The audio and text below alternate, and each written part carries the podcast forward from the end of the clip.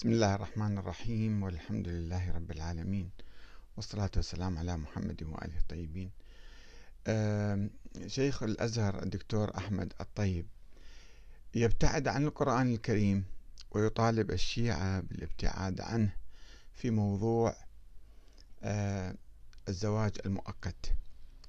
قال فضيلة الدكتور أحمد الطيب في حديث له في الفضائية المصرية بتاريخ 16 على 6 على 2017 آه، أيها الشيعة إذا أردتم أن تبرروا المتعة فابتعدوا عن القرآن لأنه لا وجود فيه لكلمة واحدة تدل على إباحتها. ولنا تعليق على هذا القول. آه، أن من حق شيخ الأزهر أن يفتي بما توصل إليه اجتهاده أو تقليده للعلماء السابقين من أهل السنة أن يفتي بما يشاء ولكن أن يطالب الشيعة الذين يخالفونه في مسألة جواز المتعة بأن يبتعدوا عن القرآن الكريم لأنه لا يوجد فيه كلمة واحدة تدل على إباحة الزواج المؤقت فإنه ليس بصحيح ولا يستند إلى قراءة دقيقة لتفاسير القرآن السنية وروايات الصحابة والتابعين الموجودة في أهم مجامع الحديث الصحيحة السنية. فقد ثبت نزول الآية الكريمة رقم 24 من سورة النساء فما استمتعتم به منهن فآتوهن أجورهن فريضة من الله.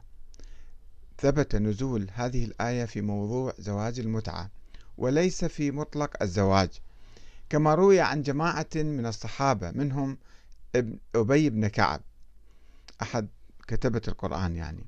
وعبد الله بن عباس وعبد الله بن مسعود أنهم قرأوا هذه الآية في المصادر السنية طبعا هذه الموجودة. فما استمتعتم به منهن إلى أجل مسمى فآتوهن أجورهن فريضة. على أساس أنه هذه قراءة أخرى تعرفون في القرآن هناك سبع أحرف سبعة أحرف وسبع قراءات. فعلى أحد القراءات الموجودة هذا ليس تحريفا للقرآن إنما هي قراءة مروية عن رسول الله تعالى. وفي ذلك تصريح بأن المراد به زواج المتعة. نزلت هذه الآية في هذا الموضوع. يعني آية صريحة بها إلى أجل مسمى. القراءة الأخرى ما بها كلمة إلى أجل مسمى. القراءة المعروفة الآن.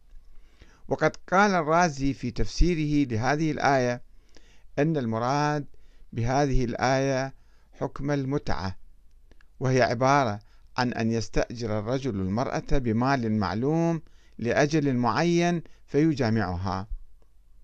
وأخرج البخاري في صحيحه جزء 2 صفحة 176 عن عمران بن حسين أنه قال نزلت آية المتعة في كتاب الله ففعلناها مع رسول الله صلى الله عليه وآله ولم ينزل قرآن يحرمها ولم ينهى عنها حتى مات صلى الله عليه وآله.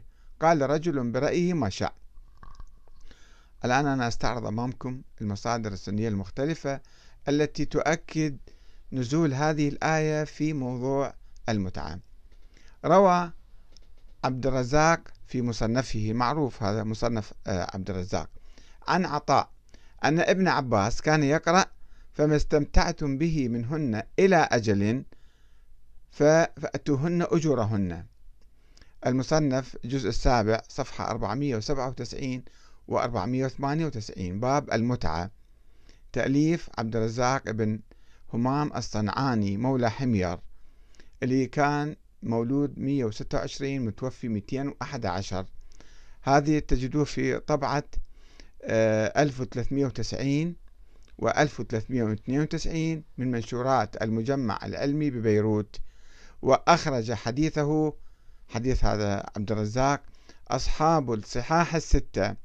راجع ترجمته في الجمع بين رجال الصحيحين وتقريب التهذيب. وأرجع أيضا بداية المجتهد لابن رشد جزء 2 صفحة 63 إذا شوفوا المفسرون وال محدثون كانوا يقولون ذلك في الزمن الأول. آه، في تفسير الطبري عن حبيب ابن أبي ثابت قال أعطاني ابن عباس مصحفا فقال هذا على قراءة أبي. قلت وفيه فما استمتعتم به منهن إلى أجل مسمى.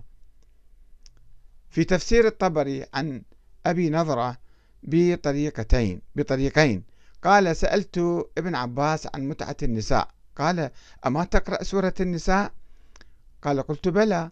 قال فما تقرأ فيها فما استمتعتم به منهن إلى أجل مسمى؟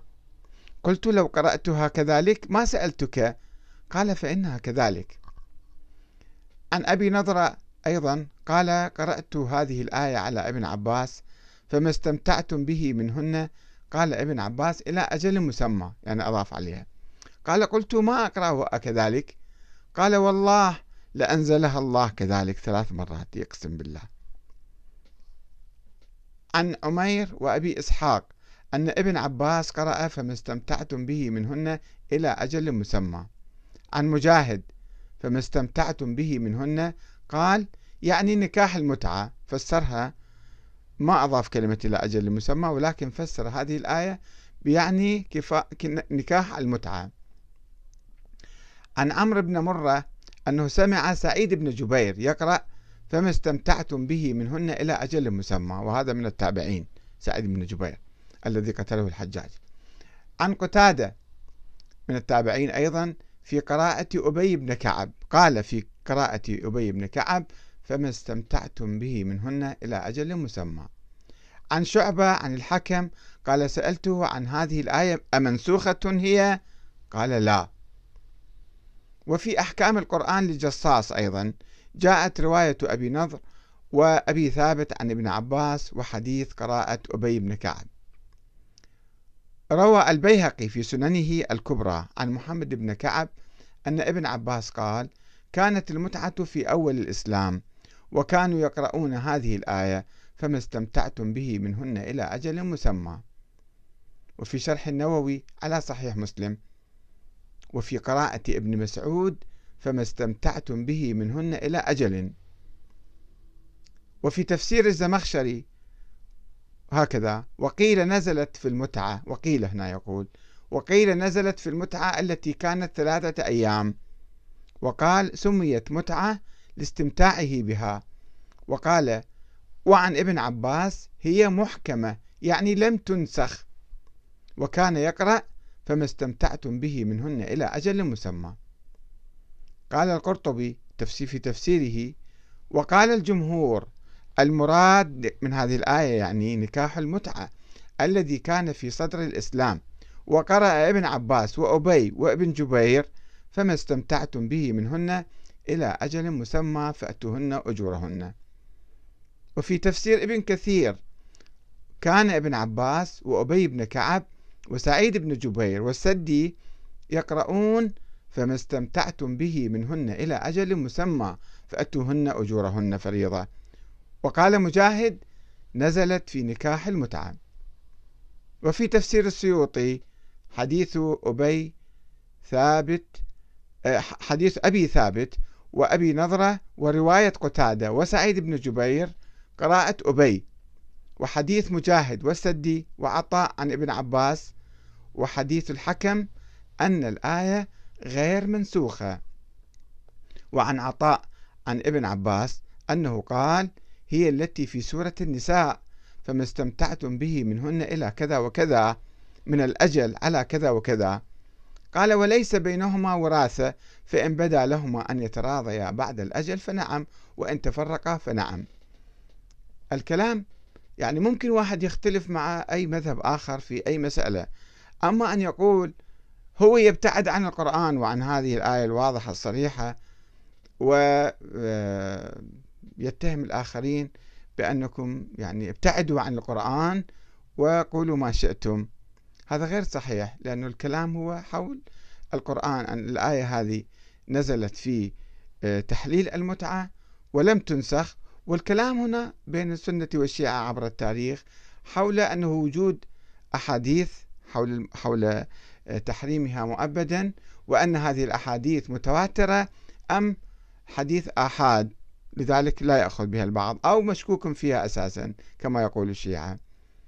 ونرجو من فضيلة الشيخ أحمد الطيب أن يعيد النظر وإذا أراد أن يفتي فهو حر أن يفتي بما يشاء ولكن لا يتكلم بهذه الطريقة يعني آه، التي يدعو فيها الشيعة إلى الابتعاد عن القرآن في موضوع